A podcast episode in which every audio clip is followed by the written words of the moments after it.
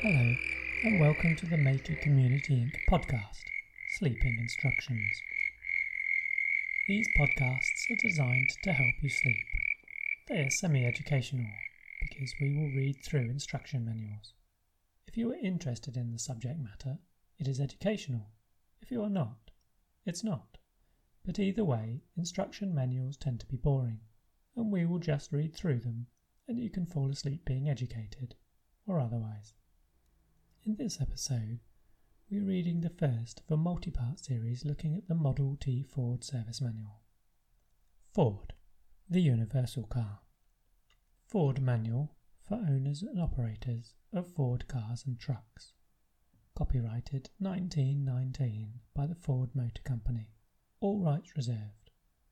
Published by the Ford Motor Company, Detroit, Michigan, USA. It is a significant fact that nearly all Ford cars are driven by laymen, by owners who, in the great majority of cases, have little or no practical experience with things mechanical. The simplicity of the Ford car and the ease with which it is operated renders an intimate knowledge of mechanical technicalities unnecessary for its operation. And the further fact that, that there are more than 20,000 Ford service stations distributed throughout the civilized world, where adjustments and repairs may be had with no annoying delay, gives to Ford owners a singular freedom from mechanical annoyances which beset owners of cars having limited service facilities and distribution. But while it is not imperative, it is, however, altogether desirable that every Ford owner should thoroughly understand his car. With such knowledge at his command, he is always master of the situation. He will maintain his car more economically, prolong its usefulness, and he will also derive more pleasure from it. For it is a truism that the more one knows about a thing, the more one enjoys it. The mastery of a thorough knowledge of Ford construction is by no means a difficult or time consuming task. The Ford is the simplest car made. It is easy to understand and it is not difficult to keep in proper adjustment and repair.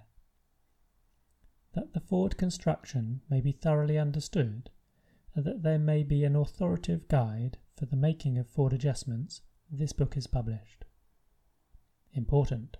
It is most important that owners of Ford cars shall insist upon getting the genuine Ford made materials, or parts, when having repairs or replacements made. This will be assured when the car is taken to the authorized Ford agent. Imitation or bogus counterfeit parts of inferior quality are being made and sold as Ford parts. Avoid their use by dealing with the authorized Ford agent. The car and its operation. What must be done before starting the car? Before trying to start the car, fill the radiator by removing cap at top with clean fresh water. If perfectly clean water cannot be obtained, it is advisable to strain it through muslin or other similar material to prevent foreign matter from getting in and obstructing the small tubes of the radiator. The system will hold approximately 3 gallons. It is important the car should not be run under its own power unless the water circulating system has been filled. Pour in the water until you are sure that both the radiator and cylinder water jackets are full. The water will run out of the overflow pipe onto the ground when the entire water system has been properly filled. During the first few days that a new car is being driven, it is a good plan to examine the radiator frequently and see that it is being kept properly filled. The water supply should be replenished as often as may be found necessary. Soft rainwater, when it is to be had in a clean state, is superior to hard water, which may contain alkalis and other salts which tend to deposit sediment and clog the radiator. See chapter on cooling system. What about gasoline? The 10 gallon gasoline tank should be filled, nearly full, and the supply should never be allowed to get low. When filling the tank, be sure that there are no naked flames within several feet, as the vapour is extremely volatile and travels rapidly. Always be careful about lighting matches near where gasoline has been spilled. as the air within a radius of several feet is permeated with the highly explosive vapour. The small vent hole in the gasoline cap should not be allowed to get plugged up, as this would prevent proper flow of the gasoline to the carburetor. The gasoline tank may be drained by opening the petcock in the sediment bulb at the bottom. How about the oiling system? Upon receipt of the car, see that a supply of medium light, high grade gas engine oil is poured into the crankcase through the breather pipe at the front of the engine. A metal cap covers it. Down under the car in the flywheel casing, the reservoir which holds this oil, you will find two petcocks. Pour oil in slowly until it runs out of the upper cock. Leave the cock open until it stops running, then close it. After the engine has become thoroughly limbered up, the best results will be obtained by carrying the oil at a level midway between the two cocks, but under no circumstances should it be allowed to get below the lower cock. All other parts of the car are properly oiled when it leaves the factory. However, it will be well to see that all grease cups are filled and that oil is supplied to necessary parts. See cut number 18 and also the chapter on lubrication. How a spark and throttle lever is used. Under the steering wheel are two small levers. The right hand throttle lever controls the amount of mixture, gasoline and air, which goes into the engine. When the engine is in its operation, the farther this lever is moved downwards towards the driver, referred to as opening the throttle, the faster the engine runs and the greater the power furnished. The left hand lever controls the spark, which explodes the gas in the cylinders of the engine. The advancing of this lever advances the spark, and it should be moved down notch by notch until the motor seems to reach its maximum speed. If the lever is advanced beyond this point, a dull knock will be noticed in the engine. See chapter on ignition. There is a diagram of the steering wheel showing reduction gears meshing with the teeth of the gear case and the centre pinion. Where should these levers be when starting the engine?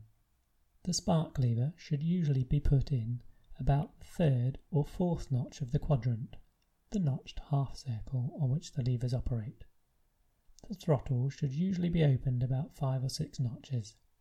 A little experience will soon teach you where the levers should be placed for proper starting. Care should be taken not to advance the spark lever too far, as the engine may kick back. What else is necessary before starting the engine? First, see that the hand lever, which comes up through the floor of the car, left of the driver, is pulled back as far as it will go. The lever in this position holds the clutch in neutral and engages the hub brake, thus preventing the car moving forwards when the engine is started. Second, after inserting the switch key in the switch on the coil box, Throw the switch lever as far to the left as it will go, to the point marked Magneto. This switch connects the magneto with the engine. The engine can't be started until it is on, and the throwing off of this switch stops the engine. How is the engine started? If the car is not equipped with a starter, the engine is started by the lifting of the starting crank at the front of the car. Take hold of the handle and push firmly towards the car till you feel the crank ratchet engage. Then lift upwards with a quick swing. With a little experience, this operation will become an easy matter. Don't, as a usual thing, crank downwards against the compression, for then an early explosion may drive the handle vigorously backwards. This does not mean, however, that it is not advisable when the car is hard to start, to occasionally spin the engine by the use of the starting handle. But be sure the spark lever is retarded when spinning or cranking the engine against compression.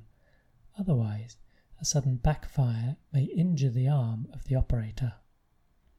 When the engine is cool, it is advisable to prime the carburetor by pulling on the small wire at the lower left corner of the radiator whilst giving the engine two or three quarter turns with the starting handle. If the car is equipped With a starter, the spark and throttle levers should be placed in the same position on the quadrant as when cranking by hand, and the ignition switch turned on. Current from either battery or magneto may be used for ignition. However, we recommend that the magneto be used at all times. The magneto was designed to furnish ignition for the Model T engine, and better results will be obtained by operating in this way. Special attention must be paid to the position of the spark lever, as a too advanced spark will cause serious backfiring, which in turn will bend or break the shaft in the starter.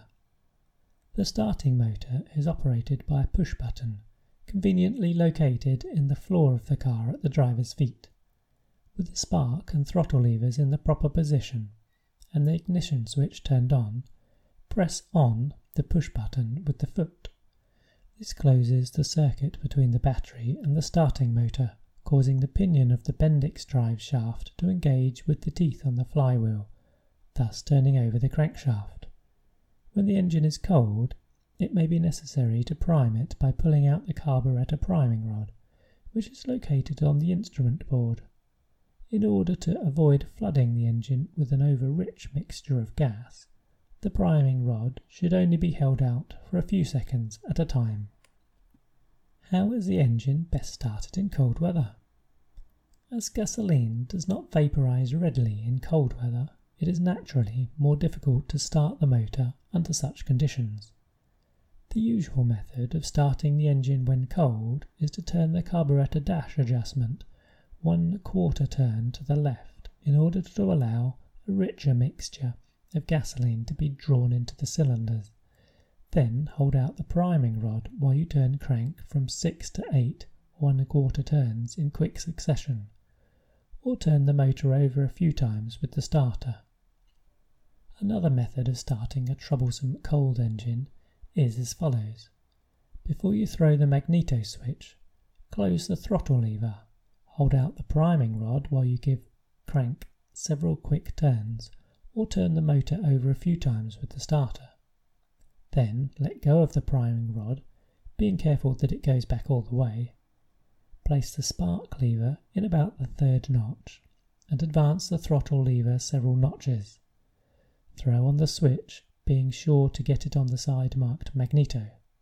Give the crank one or two turns or close the starting switch and the motor should start.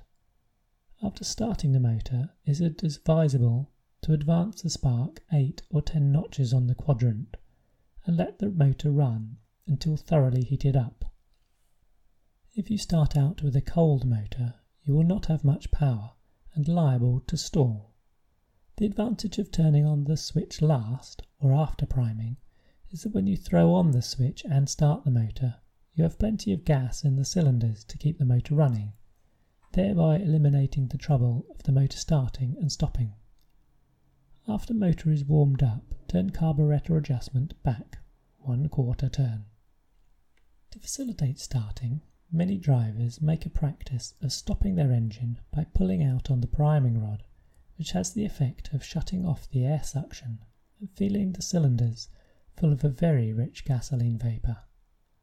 This should not be done unless the car is going to stand overnight or long enough to cool off. If the motor is stopped in this way and then started when hot, starting is apt to be difficult on account of the surplus gasoline in the carburetor. What function does the hand lever perform? Its chief purpose is to hold the clutch in neutral position. If it were not for this lever, the driver would have to stop the engine whenever he left the driver's seat he would also be unable to crank the engine without the car starting forward with the first explosion. When pulled back as far as it will go, the hand lever acts as an emergency brake on the rear wheels by expanding the brake shoes in the rear wheel drums. Therefore, the hand lever should be as far back as it will go when cranking the engine or when the car is at rest. It should only be in a vertical position and not far enough backwards to act as a brake on the rear wheels when the car is to be reversed. When the car is operating in high or low speeds, the hand lever should be all the way forward.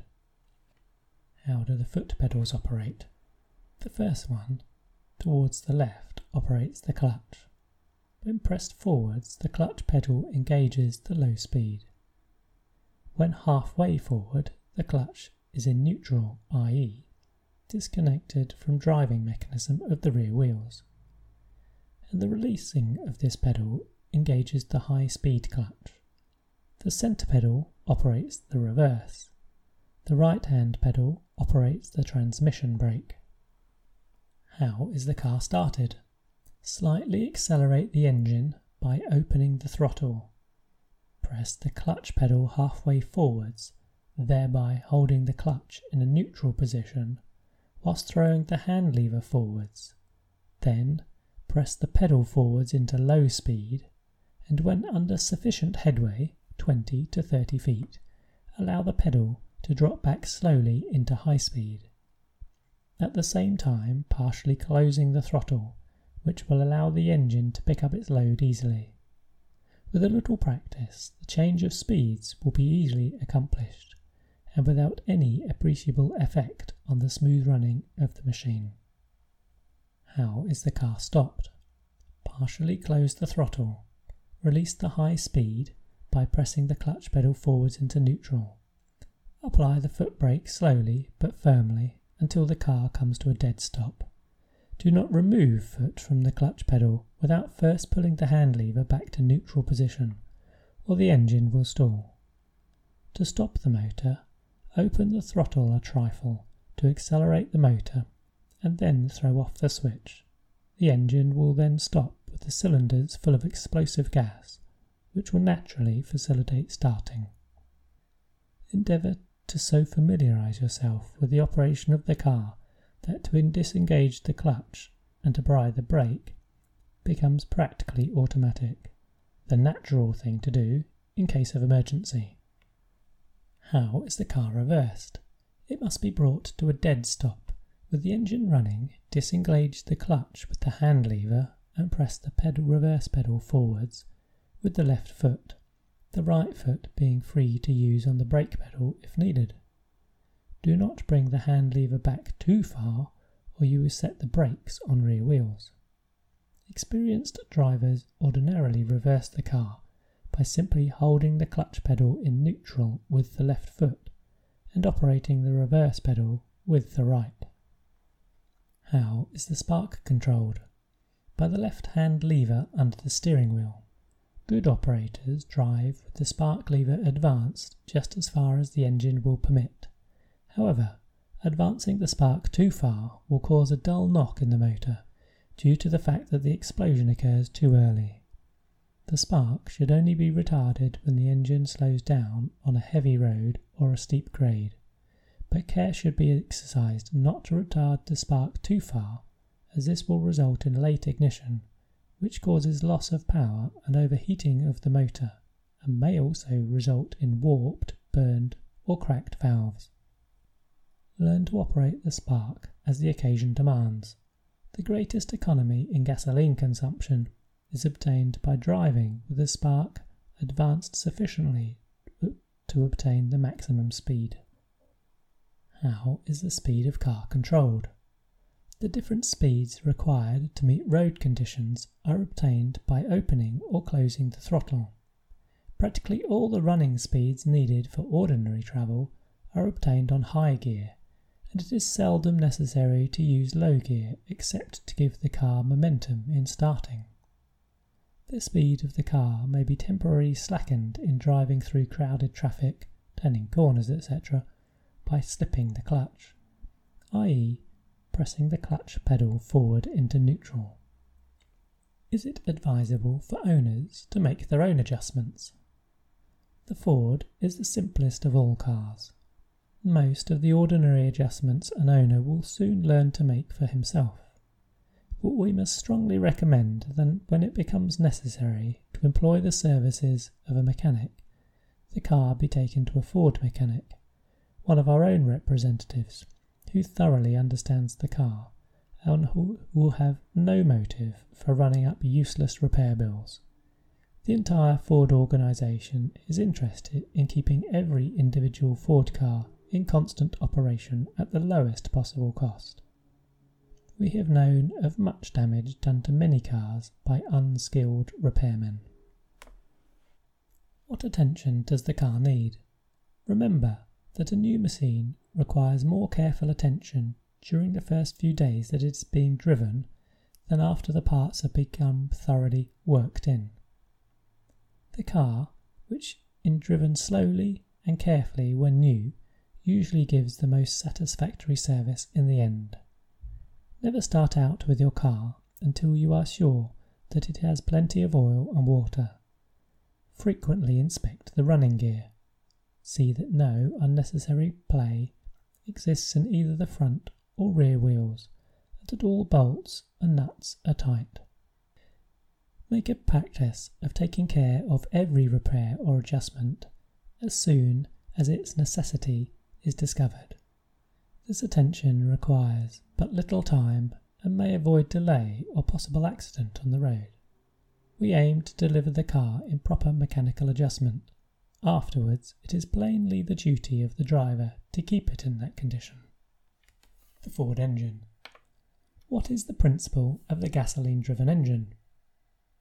Gasoline, when mixed with air and compressed, is highly explosive an explosion in a violent expansion caused by instantaneous combustion of confined gases. In the gasoline engine, the mixture is drawn into a cylinder where it is compressed by an advancing piston and then exploded by an electric spark, which sends the piston downwards and through the connecting rod imparts a rotary motion to the crankshaft. What are the functions of these pistons? On the downward stroke, the suction of the piston draws the fresh gas from the carburetor through the inlet pipe and valve into the cylinder. The upward movement of the piston compresses the gas into a very small space between the top of the piston and the depression in the cylinder head, known as the combustion chamber. The compressed gases exert a pressure of approximately 60 pounds per square inch. At this point, the electric spark generated by the magneto explodes the gases, driving the piston downwards, thus producing the power which turns the crankshaft. On the next stroke upwards, the piston drives the exploded gas out through the exhaust valve and pipe to the muffler. Connecting rod. Have removed. It is a steel rod connecting piston and crankshaft. Should the babbitt bearing become worn or burned out through lack of oil, a knocking in the engine will result, in which case the entire connecting rod should be replaced. To make this replacement, drain oil from the crankcase, take off cylinder head, remove detachable plate on bottom of crankcase, disconnect connecting rod from crankshaft, take piston and rod out through top of cylinder. What is the valve arrangement? One intake and one exhaust valve are located in each cylinder. The former admits the fresh gas drawn from the carburetor through the inlet pipe. The latter permits the exploded gas to be driven out through the exhaust pipe. The valves are alternately opened and closed by the cams on the camshaft striking against push rods, which in turn lift the valves from their seats. What about valve timing? In timing the engine, the points of opening and closing of the valves are, of course, what should be considered. As the valves are properly timed at the factory when the engine is built, the necessity for retiming would only occur when such parts such as the camshaft, time gears, or valves were removed in overhauling the engine. In fitting the large time gear to the camshaft, is it important to see that the cam points in a direction opposite to the zero mark? The time gears must also mesh so that the tooth marked zero on the small time gear will come between the two teeth on the large gear at the zero point. The time gears now being properly set, the exhaust valve on number one cylinder is open and the intake valve is closed the other valves being in the position indicated in the diagram cut number 3, which shows the correct position of the valves with the time gears properly set, according to punch marks on the gears, and also the relative position in their strokes. The firing order of the cylinders is 1, 2, 4, 3. The opening and closing of the valves being as follows. The exhaust valve opens when the piston reaches 5 sixteenths of bottom centre, the distance from the top of the piston head to the top of the cylinder casing measuring 3 and 3 eighths inch. The exhaust valve will close on top centre, the piston being 5 sixteenths of an inch above the cylinder casing. The intake valve opens 1 to 16th after top centre and closes 9 sixteenths after bottom centre the distance from the top of the piston to the top of the cylinder casing, measuring 3 and 1 8 The clearance between the push rod and the valve stem should never be greater than 132, nor less than 164th.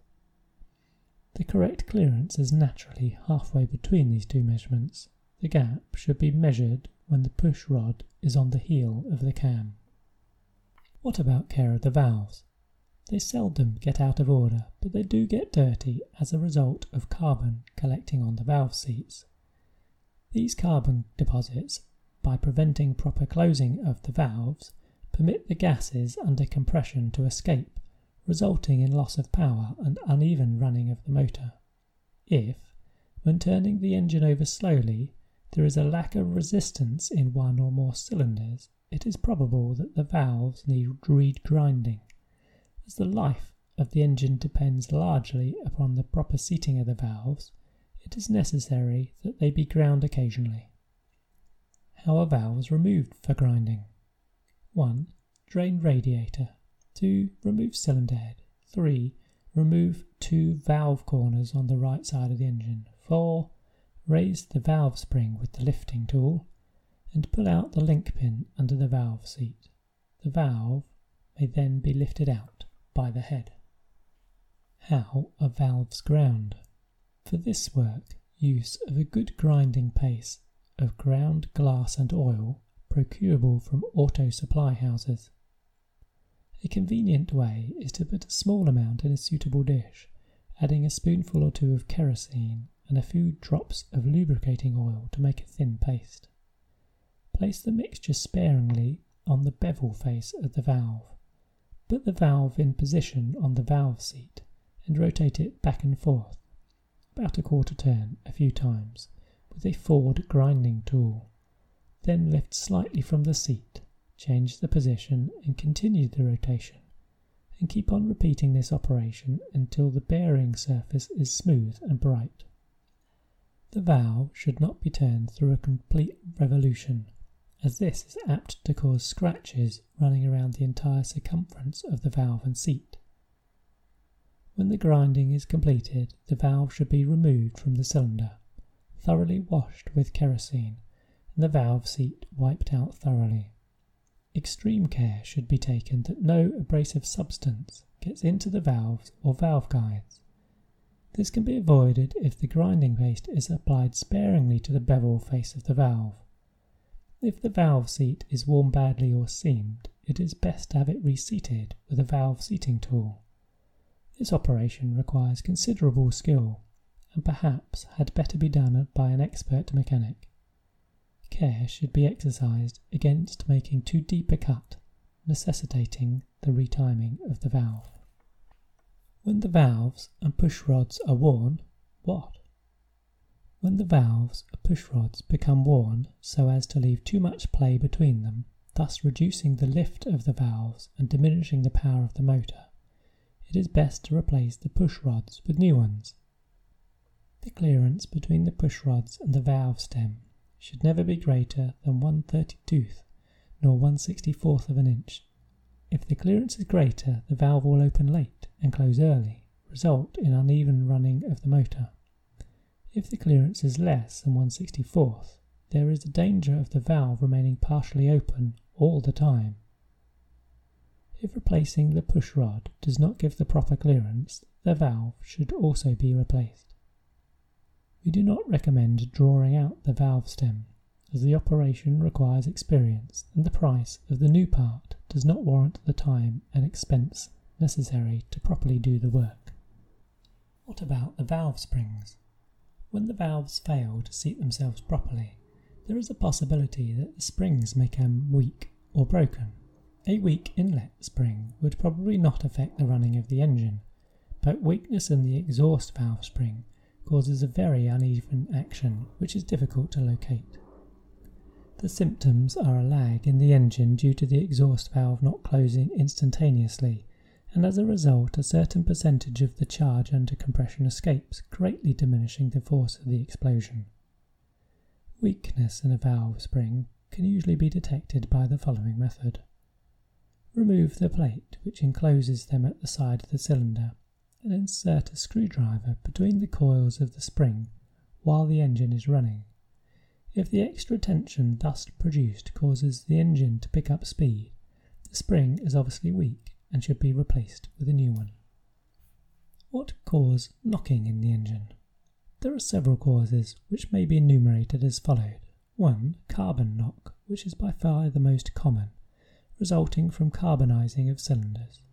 2. Knock caused by a too advanced spark. 3. Connecting rod knock. 4. Crankshaft main bearing knock. 5. Knock due to loose fitting piston or broken ring. 6. Knock caused by the piston striking the cylinder head gasket.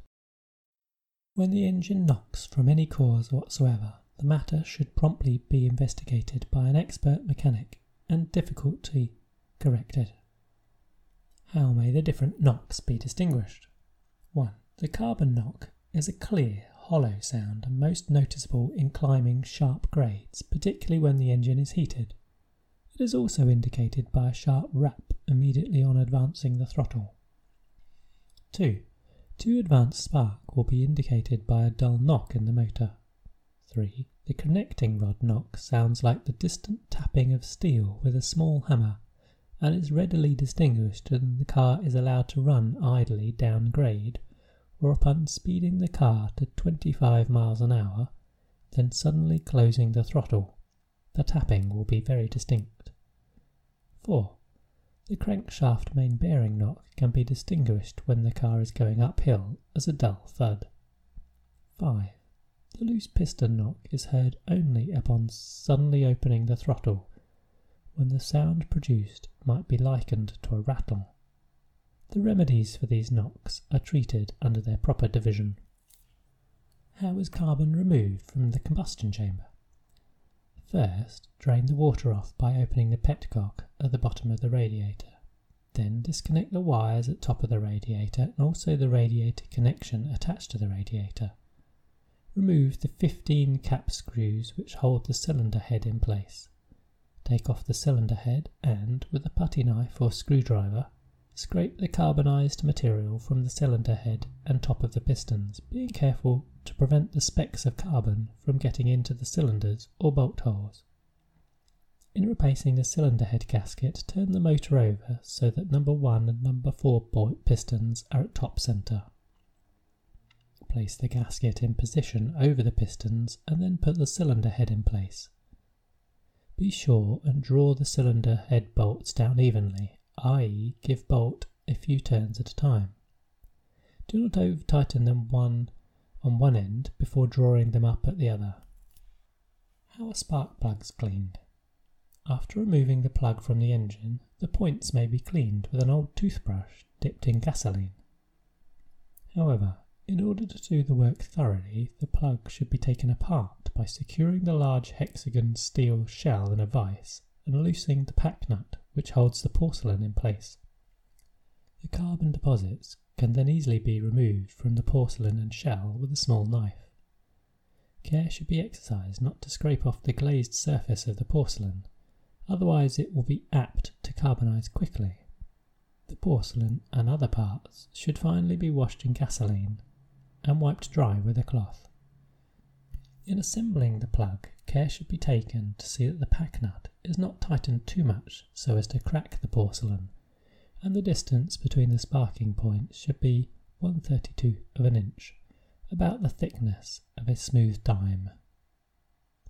Dirty plugs usually result from an excess of oil being carried on the crankcase, or from using oil of poor quality. How is the power plant removed from the car? 1. Drain the water out of the radiator and disconnect the radiator hose. 2. Disconnect the radiator stay rods which hold it to the dash. 3. Take out two bolts which fasten the radiator to the frame and take the radiator off. 4. Disconnect the dash at the two supporting brackets which rest on the frame. 5. Loosen the steering post bracket fastened to the frame, when the dash and steering gear may be removed as one assembly, the wires first having been disconnected. 6. Take out the bolts holding the front radius rods in the socket underneath the crankcase. 7. Remove the four bolts at the universal joint. 8. Remove pans on either side of cylinder casing and turn off gasoline. Disconnect feed pipe from carburettor. 9. Disconnect exhaust manifold from exhaust pipe by unscrewing large brass pack nut. 10. Take out the two cap screws which hold the crankcase to the front frame. 11. Remove bolts which hold the crankcase arms to the frames at the side.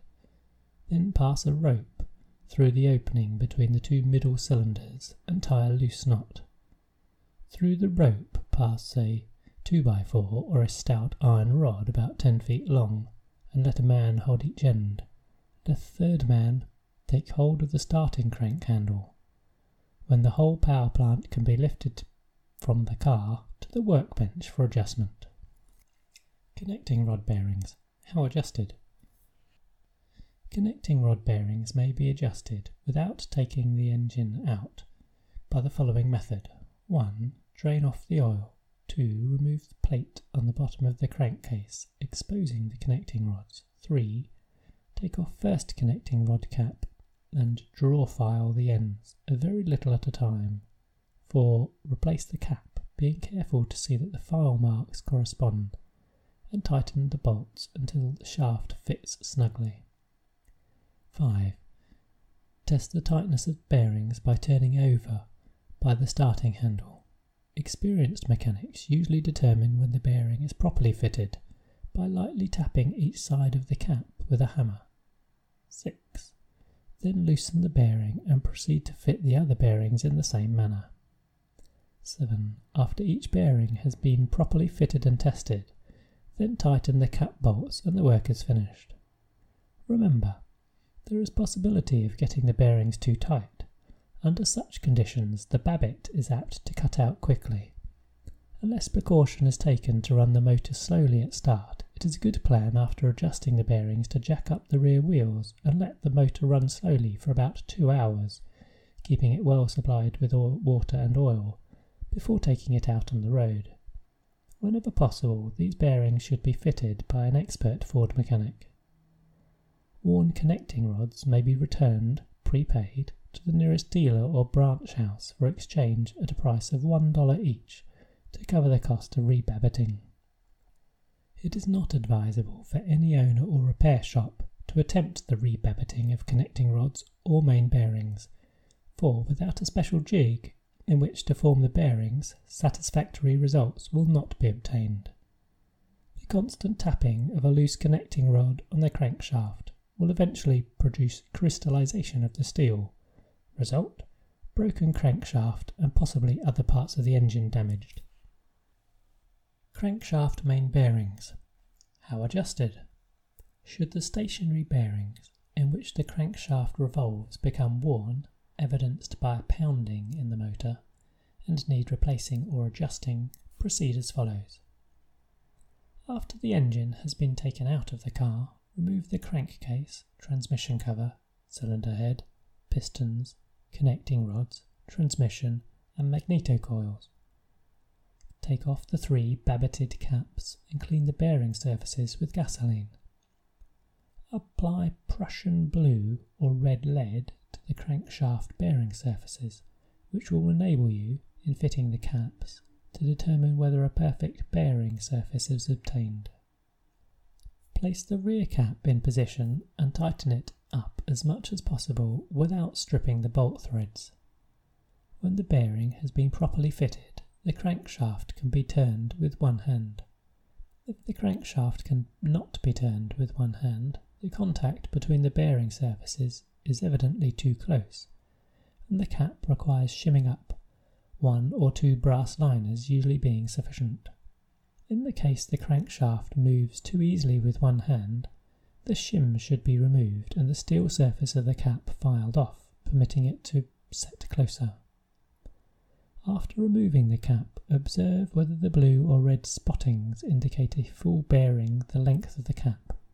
If spottings do not show a true bearing, the babbitt should be scrapped and the cap refitted until the proper results are obtained.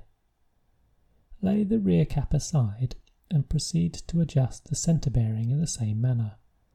Repeat the operation with the front bearing, with the other two bearings laid aside.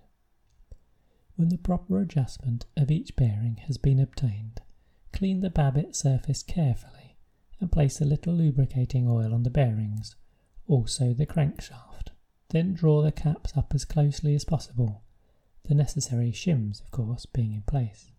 Do not be afraid of getting the cap bolts too tight, as the shim under the cap and the oil between the bearing surfaces will prevent the metal being drawn into too close contact.